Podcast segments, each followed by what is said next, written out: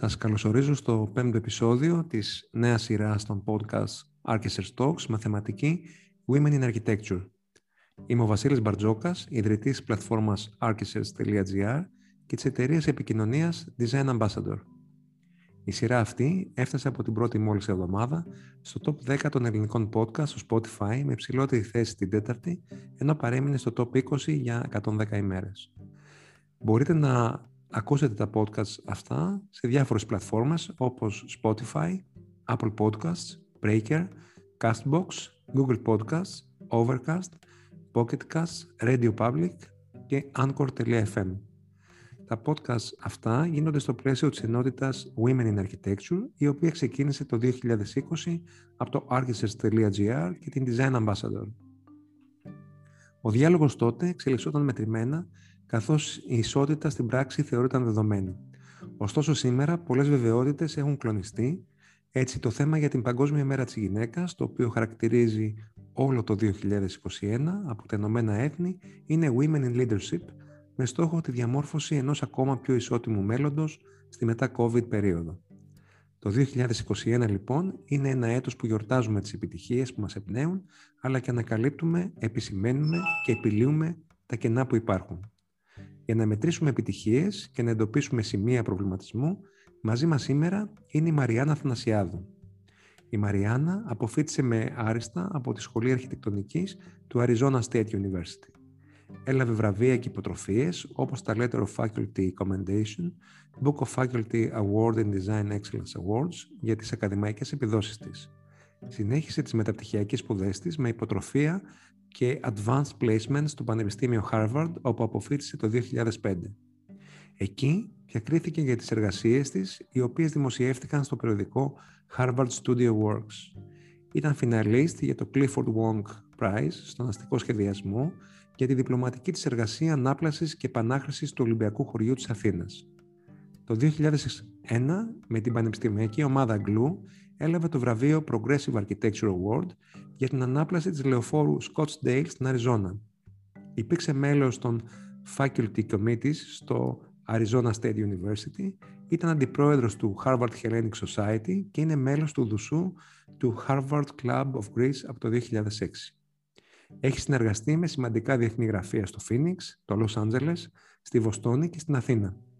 Πολλά από τα έργα της έχουν δημοσιευθεί σε διεθνή περιοδικά, όπως Architecture Magazine, Architecture Record και άλλα και έχουν εκτεθεί στα μουσεία Γκετή, MoMA και στο World Architecture Festival. Έχει λάβει σημαντικά ελληνικά και διεθνή βραβεία με το γραφείο της σχέμα Architecture and Engineering, ενώ το 2018 έλαβε το βραβείο αρχιτεκτονικής Europe 40 Under 40. Μαριάννα, καλησπέρα και σε ευχαριστώ πολύ που είσαι απόψε κοντά μας. Βασίλη, καλησπέρα. Σε ευχαριστώ πάρα πολύ ε, για την πρόσκλησή σου.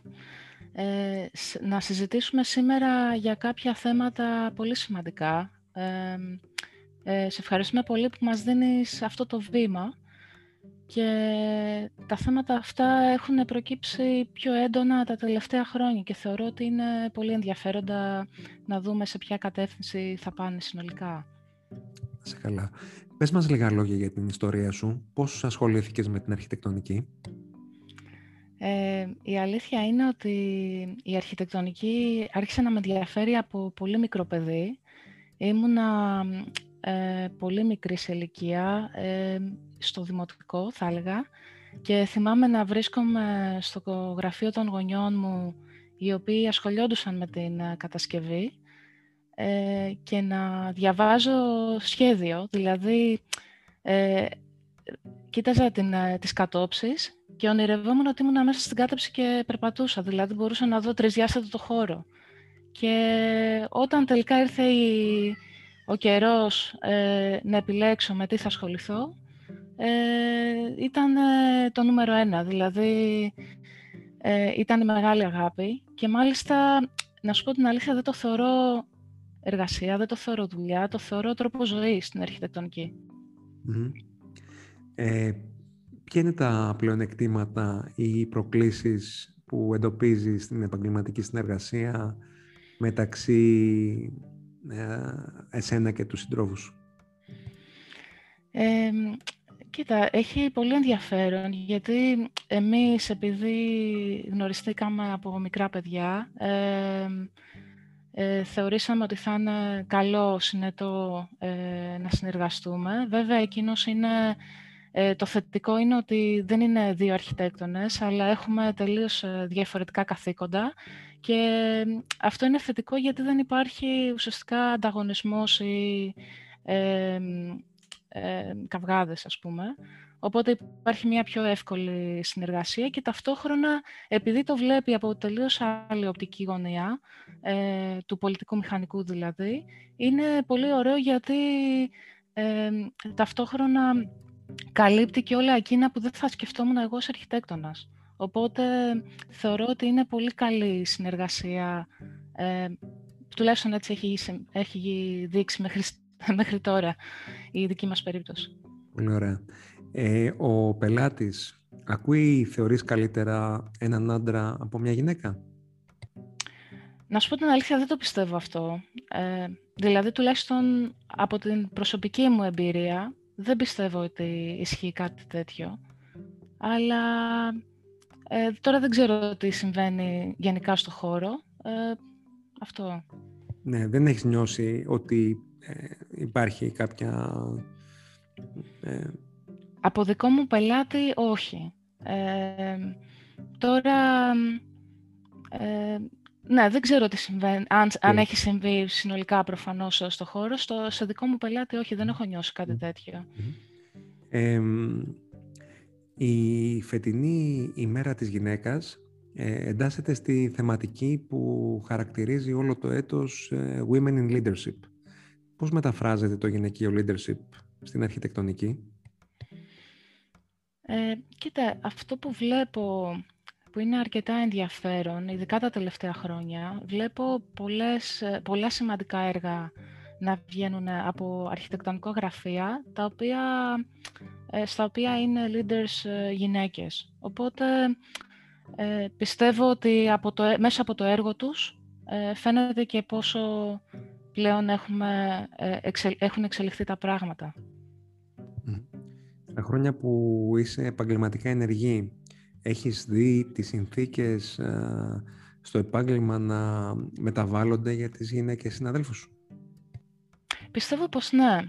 Δηλαδή, αν σκεφτώ ότι πριν 15 χρόνια περίπου ε, θεωρώ ότι ήταν αρκετά, υπήρχαν δύο-τρεις, ας πούμε, τουλάχιστον εγώ ήξερα λίγες γυναίκες αρχιτέκτονες που να είναι έτσι πολύ γνωστές στο ευρύ κοινό ε, πλέον μπορείς να, μπορώ να σκεφτώ πολλές. Οπότε αυτό είναι πολύ θετικό. Δηλαδή βλέπουμε πως αναδεικνύονται, αναδεικνύεται το ταλέντο ανεξάρτητα του φίλου. Οπότε θεωρώ ότι τα πράγματα είναι πολύ καλύτερα από ό,τι ήταν στο παρελθόν. Για ποιο λόγο η ποσόστοση των γυναικών που φοιτούν στις αρχιτεκτονικές σχολές είναι αντιστρόφως ανάλογη με αυτών των γυναικών που βρίσκονται μπροστά στο επάγγελμα; Κοίτα, έχει ενδιαφέρον η ερώτησή σου αυτή, γιατί στην Αμερική που σπούδασα εγώ, αυτό που συνάντησα ήταν ακριβώς το αντίστροφο. Δηλαδή, οι γυναίκες που φοιτούν στις αρχιτεκτονικές σχολές είναι πάρα πολύ λίγες. Βέβαια, μετά στον επαγγελματικό χώρο εξακολουθούν να είναι λίγες. Ε, φαντάσου στο δικό μου τμήμα η αναλογία ήταν ένα, μία γυναίκα προς πέντε άντρες. Οπότε υπήρχε μεγάλη διαφορά. Ε, πιστεύω τουλάχιστον στην Ελλάδα, επειδή οι γυναίκες είναι πάρα πολλές αρχιτεκτονικές σχολές, ίσως ε, προφανώς μάλλον το θέμα είναι το ζήτημα της οικογένειας. Δηλαδή ότι κάποια στιγμή, ε, ακόμα και αν δουλέψουν ε, κάποια χρόνια στο επάγγελμα, αποφασίζουν να κάνουν οικογένεια και ίσως διακόπτουν το επάγγελμα για κάποιο διάστημα ή και για, για, γενικά. Οπότε ή επιλέγουν ε, κάποιο είδους άλλη καριέρα που να μην είναι τόσο ε, τόσο δύσκολη, θα έλεγα. Δηλαδή, ένα επάγγελμα που ε, χρειάζεται αρκετό Εσύ νιώθεις ότι ε, έχεις έρθει σε θέση να επιλέξεις, να κάνεις κάποιες θυσίες ε, προκειμένου να πορευτείς ε, επιτυχώς σε αυτό που κάνεις; Δηλαδή, ε, να θυσιάσεις την οικογενειακή ζωή με την επαγγελματική και Πώς θα ισορροπείς αυτά τα πράγματα; Κοίτα, η αλήθεια είναι ότι ε, πλέον θεωρώ ότι είναι τα τελευταία χρόνια η πρώτη φορά που επιτέλους έχω ισορροπία στη ζωή μου. Ε, μέχρι τότε ε, δεν υπήρχε καμία ισορροπία, δηλαδή ήμουν απόλυτα αφοσιωμένη σε αυτό που κάνω. Ε, τα τελευταία χρόνια που απέκτησα ε, ένα παιδάκι, ε, επιτέλους έχω αυτή την ισορροπία και μου δίνει τρομερή χαρά ε, η απόκτησή του. Δηλαδή, είναι, είναι πολύ ωραίο να συνδυάζεις και τα δύο, να πω την αλήθεια. Και σαφέστατα υπάρχουν θυσίες, γιατί δεν είναι εύκολο. χρειάζεται χρόνος και αφοσίωση και για τα δύο πράγματα. Οπότε σίγουρα έχουν γίνει θυσίες, αλλά σίγουρα αξίζει τον κόπο. Θεωρείς ότι είναι πιο δύσκολο για την ε, ε, γυναίκα να έχει αυτή την ισορροπία σε σχέση με τον άντρα; Ε, ναι, εντάξει, είναι πιο δύσκολο, γιατί προφανώς ε, η γυναίκα χρειάζεται να είναι περισσότερο με το παιδί, ειδικά τα πρώτα χρόνια της ζωής του. Ε, και μόνο αν σκεφτούμε ότι κάποιος μπορεί να θυλάσουν ή κάτι τέτοιο, οπότε σαφέστατα είναι πολύ πιο απαιτητικό. Ε, οπότε σίγουρα υπάρχουν άλλες απαιτήσεις για τη γυναίκα και άλλες για τον ε, άντρα, κατά τη γνώμη μου τουλάχιστον. Υπάρχουν, ε, πιστεύεις, προκαταλήψεις; Και ποιες είναι αυτές και τι χρειάζεται για να απαλλαγούμε πλήρως από αυτές;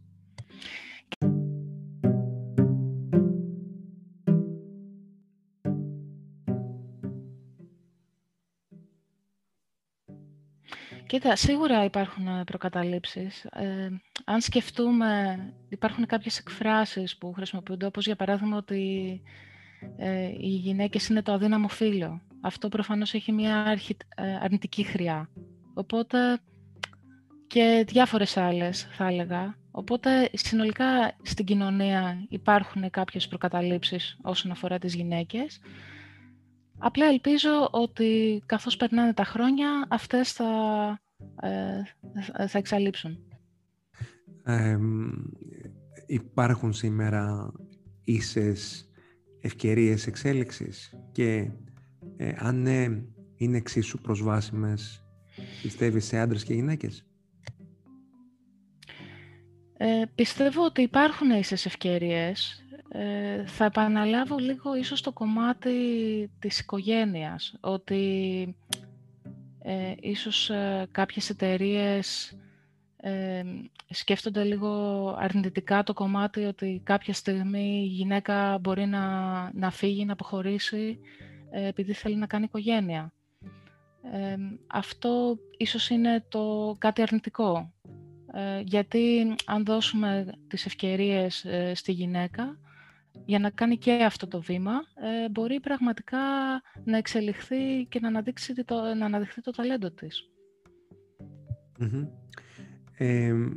θεωρείς ότι οι γυναίκες εμποδίζουν τις άλλες γυναίκες α, στη συνεργασία τους και συνεπώς και την εξέλιξή τους. Ισχύει κάτι τέτοιο; Και αν ναι, γιατί, για ποιο λόγο πιστεύεις ότι συμβαίνει; Κοίτα, δεν το πιστεύω. Πιστεύω ότι είναι καθαρά στον άνθρωπο. Και ο λόγος που το λέω είναι γιατί ε, στη ζωή μου είχα κάποιους ε, πολύ σημαντικούς ανθρώπους που με έχουν επηρεάσει, ε, μέντορες, που ήταν ε, και γυναίκες και άντρες. Οπότε θεωρώ ότι είναι καθαρά θέμα ανθρώπου αν συμπεριφέρεται με έναν άσχημο τρόπο προς κάποιους άλλους. Οπότε θα έλεγα ότι είναι θέμα ανθρώπου, όχι ε, φιλου ε, με βάση την νευρολογική επιστήμη υπάρχουν ε, πραγματικά διαφορές ε, ανάμεσα στο γυναικείο και τον ανδρικό τρόπο σκέψης. Στο άκουσμα, για παράδειγμα, ενός γεγονότος, οι γυναίκες συνήθως αναζητούν τα αίτια του, στοχεύοντας στην πλήρη κατανόηση της κατάστασης. Οι άντρες αντίστοιχα μεταφράζουν την είδηση σαν πρόκληση σε άμεση δράση. Το ένα mindset προϋποθέτει τη συνεργασία με το άλλο για την επιτυχία. Εσύ πιστεύεις στο γυναικείο mindset; Και αν ναι, πώς το ορίζεις και πώς αυτό ωφελεί την αρχιτεκτονική; Λοιπόν, σε αυτό να σου πω την αλήθεια, δεν πιστεύω καθόλου. Και θα σου πω το λόγο. Ε, όπως σου είπα πριν, μεγάλωσα σε μια οικογένεια που ασχολιόντουσαν με την κατασκευή. Η μητέρα μου ήταν ένας απίστευτα δυναμικός άνθρωπος, ο οποίος από τότε που ήμουν πολύ μικρή μου έλεγε ότι δεν υπάρχουν όρια, να μην ε, βάλω ποτέ όρια στον εαυτό μου, να πιστεύω ότι μπορώ να κατακτήσω τα πάντα και ανεξαρτήτως του φίλου μου. Οπότε, επειδή η ίδια ήταν φοβερά δυναμική και φαντάσου ήταν ε, ε, γυναίκα που ασχολιόταν ε, με τις κατασκευές και την οικοδομή ε, το 60, ε, έμαθα, μεγάλωσα έτσι. Και πιστεύω, ειλικρινά σου μιλάω, τώρα δεν ξέρω βέβαια, πολύ η νευρολογική επιστήμη προφανώς να, έχει, να έχουν γίνει κάποιες μελέτες προς αυτό το κομμάτι, αλλά θεωρώ ότι είναι πιο πολύ ε, ο φόβος που δημιουργείται στις γυναίκες ε, καθώς μεγαλώνουν από τις οικογένειές τους και την κοινωνία και τις πιέσεις που δέχονται σε όλη τη διάρκεια της ζωής τους, παρά ε, κάτι βιολογικό. Ε, αυτή είναι ο δικός μου, αυτός είναι ο δικός μου τρόπος σκέψης και ο λόγος που επίσης θα, θα πω και ένα άλλο παράδειγμα, ότι εμένα πάντα μου λέγανε ότι τα ενδιαφέροντά μου είναι αντρικά. Δηλαδή μου αρέσαν οι μοτοσυκλέτες, η, ε, η ταχύτητα, ε, το ποδόσφαιρο, ε, ό,τι γενικά, ας πούμε, σε εισαγωγικά ενδιαφέρει τους, ε, τους άντρες. Ε, δεν πιστεύω ότι ισχύει κάτι τέτοιο. Ε, ο λόγος είναι γιατί πάλι αυτά μου τα περάσαν μέσα από τη, την οικογένειά μου. Οπότε θεωρώ ότι αν όντως οι γυναίκες μεγάλωναν χωρίς όρια, ε, δεν θα υπήρχαν αυτά στο μέλλον. Πολύ ωραία. Ε, αν γύρναγες το χρόνο πίσω, θα έκανες πάλι τις ίδιες επιλογές; Ναι, ε, είναι μια πάρα πολύ καλή ερώτηση. Θυμάμαι όταν είχε ε, ξεκινήσει η κρίση, όλοι με ρωτούσαν γιατί γύρισα στην Ελλάδα. Ε, Εγώ βέβαια... διαβάζοντας το βιογραφικό σου αυτό σκέφτηκα. Ναι. Ε, η αλήθεια είναι ότι εγώ γύρισα αμέσως, ε, ήταν μετά τους Ολυμπιακούς Αγώνες, όπου έβλεπα, θυμάμαι κάτι βίντεο στη Βοστόνη που ήμουν για την Ελλάδα και έκλαιγα συγκίνηση τότε, γιατί έλειπα και πολλά χρόνια. Και ε, η Ελλάδα εκείνη, εκείνα τα χρόνια ήταν ονειρική, δηλαδή ήταν αμέσως μετά τους Ολυμπιακούς Αγώνες. Αλλά και πάλι θα έλεγα ότι δεν θα άλλαζα τίποτα, γιατί θεωρώ ότι στην Ελλάδα μπορούν να, σου, να έχεις πάρα πολλές ευκαιρίες, τις οποίες δεν θα τις έχεις στο εξωτερικό. Εμένα το όραμά μου πάντα ήταν να έχω κάτι δικό μου, να μπορώ να ελέγχω ε, το τελικό αποτέλεσμα, ε, ο τελικός σχεδιασμός δηλαδή να είναι κάτι που έχω ονειρευτεί. Και αυτό πιστεύω ότι δεν θα μπορούσα να το κάνω στην Αμερική αν έμενα και δούλευα σε κάποιο γραφείο που έχει 300 υπαλλήλους. ε, και ό,τι και αν θέση κατακτήσεις κάποια στιγμή, όποια θέση και αν είναι αυτή, δεν έχεις ποτέ τον ε, τελικό λόγο στο αποτέλεσμα. Οπότε θεωρώ ότι οι ευκαιρίες που μπορούν να σου δοθούν στην Ελλάδα, που είναι πολλές, αν ε, πραγματικά προσπαθήσεις, θα έλεγα ότι δεν θα λέζα τίποτα. Πολύ ωραία. Πολύ χαίρομαι. Ε, να πάμε τώρα λίγο στο κίνημα MeToo και τις, ε, όλα αυτά που, που ακούμε καθημερινά και συμβαίνουν. Ε, ποια είναι η δική σου άποψη σε αυτό το θέμα και τι ελπίζεις ε, να αλλάξει; Κοίτα, ελπίζω πραγματικά ότι οι επόμενες γενιές ε, σίγουρα θα είναι καλύτερες από τη γενιά που ζούμε και όπως και η δικιά μας γενιά σίγουρα είναι καλύτερη από τις προηγούμενες γενιές. Δηλαδή, αν συγκρίνουμε το πώς μεγάλωσαν οι γονείς μας και πόσο αυστηρά ήταν τα πράγματα και πώς είναι σήμερα και πώς εξελίσσεται η κατάσταση, πιστεύω ότι θα πάμε προς το καλύτερο και σίγουρα χαίρομαι που ακούγονται όλες αυτές οι φωνές, γιατί μόνο έτσι μπορούμε να πάμε μπροστά. Σε μια πιο έτσι, προσωπική ερώτηση, εσύ έχεις βιώσει ποτέ κάποια αποκλίνουσα από την επαγγελματική ευπρέπεια συμπεριφορά εξαιτίας του φίλου σου. Κοίτα, ένα από τα, ε, όχι προσωπικά, αλλά ένα από τα χειρότερα συμβάντα που έχω δει ήταν σε ένα εργοτάξιο, ε, στο οποίο έκανα επίβλεψη και μεγάλο έργο και θυμάμαι ήταν ένας, ε, ε, προϊστάμενος, ας πούμε, της κατασκευαστικής εταιρείας, ο οποίος ε, δημιούργησε ένα πάρα πολύ άσχημο επεισόδιο προς μια συνάδελφό μου, γυναίκα, υπάλληλό του, ε, από τα χειρότερα που έχω συναντήσει. Και θυμάμαι τότε που είχα παρέμβει και το είπα ότι είναι απαράδεκτη η συμπεριφορά του, ε, γιατί όποιο λάθος και να έχει κάνει ο άλλος άνθρωπος, δεν είναι σωστό να συμπεριφέρονται με αυτόν τον τρόπο, ειδικά όταν έχουν την εξουσία προς, ε, προς τον άλλον.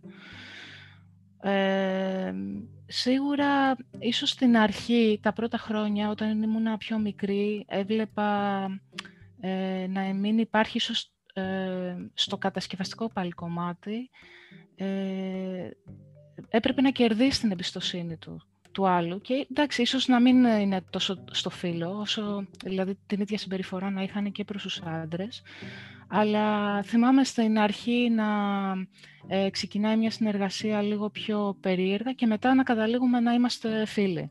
Οπότε, ε, σαφέστατα πρέπει να κερδίσεις και την εμπιστοσύνη του άλλου, αλλά ίσως να υπήρχε εκεί και μια μικρή, ε, πώς να το πω, ένας μικρός σεξισμός ε, απέναντι σε μια νεαρή συνάδελφο. Τώρα θα πω και ένα ε, παράδειγμα, το οποίο είναι πολύ αστείο. Δεν ξέρω, ελπίζω να μην μακρηγορώ, αλλά, αλλά ε, μ' άρεσε. Ε, ήταν ένα χαρακτηριστικό παράδειγμα σεξισμού που έχω δεχτεί.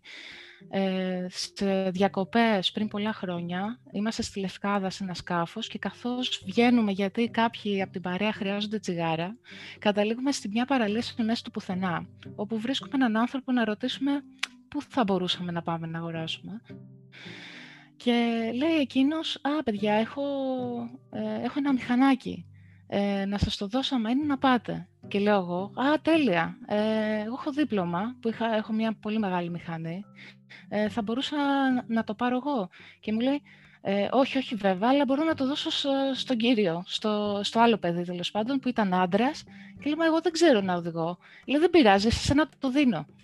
Δηλαδή, δεν εμπιστευόταν ε, να το δώσει σε έναν άνθρωπο που έχει δίπλωμα, οδηγεί χρόνια μεγάλη μηχανή, ε, επειδή ήταν γυναίκα. Αλλά στον άντρα που δεν ξέρει τίποτα, το έδινε.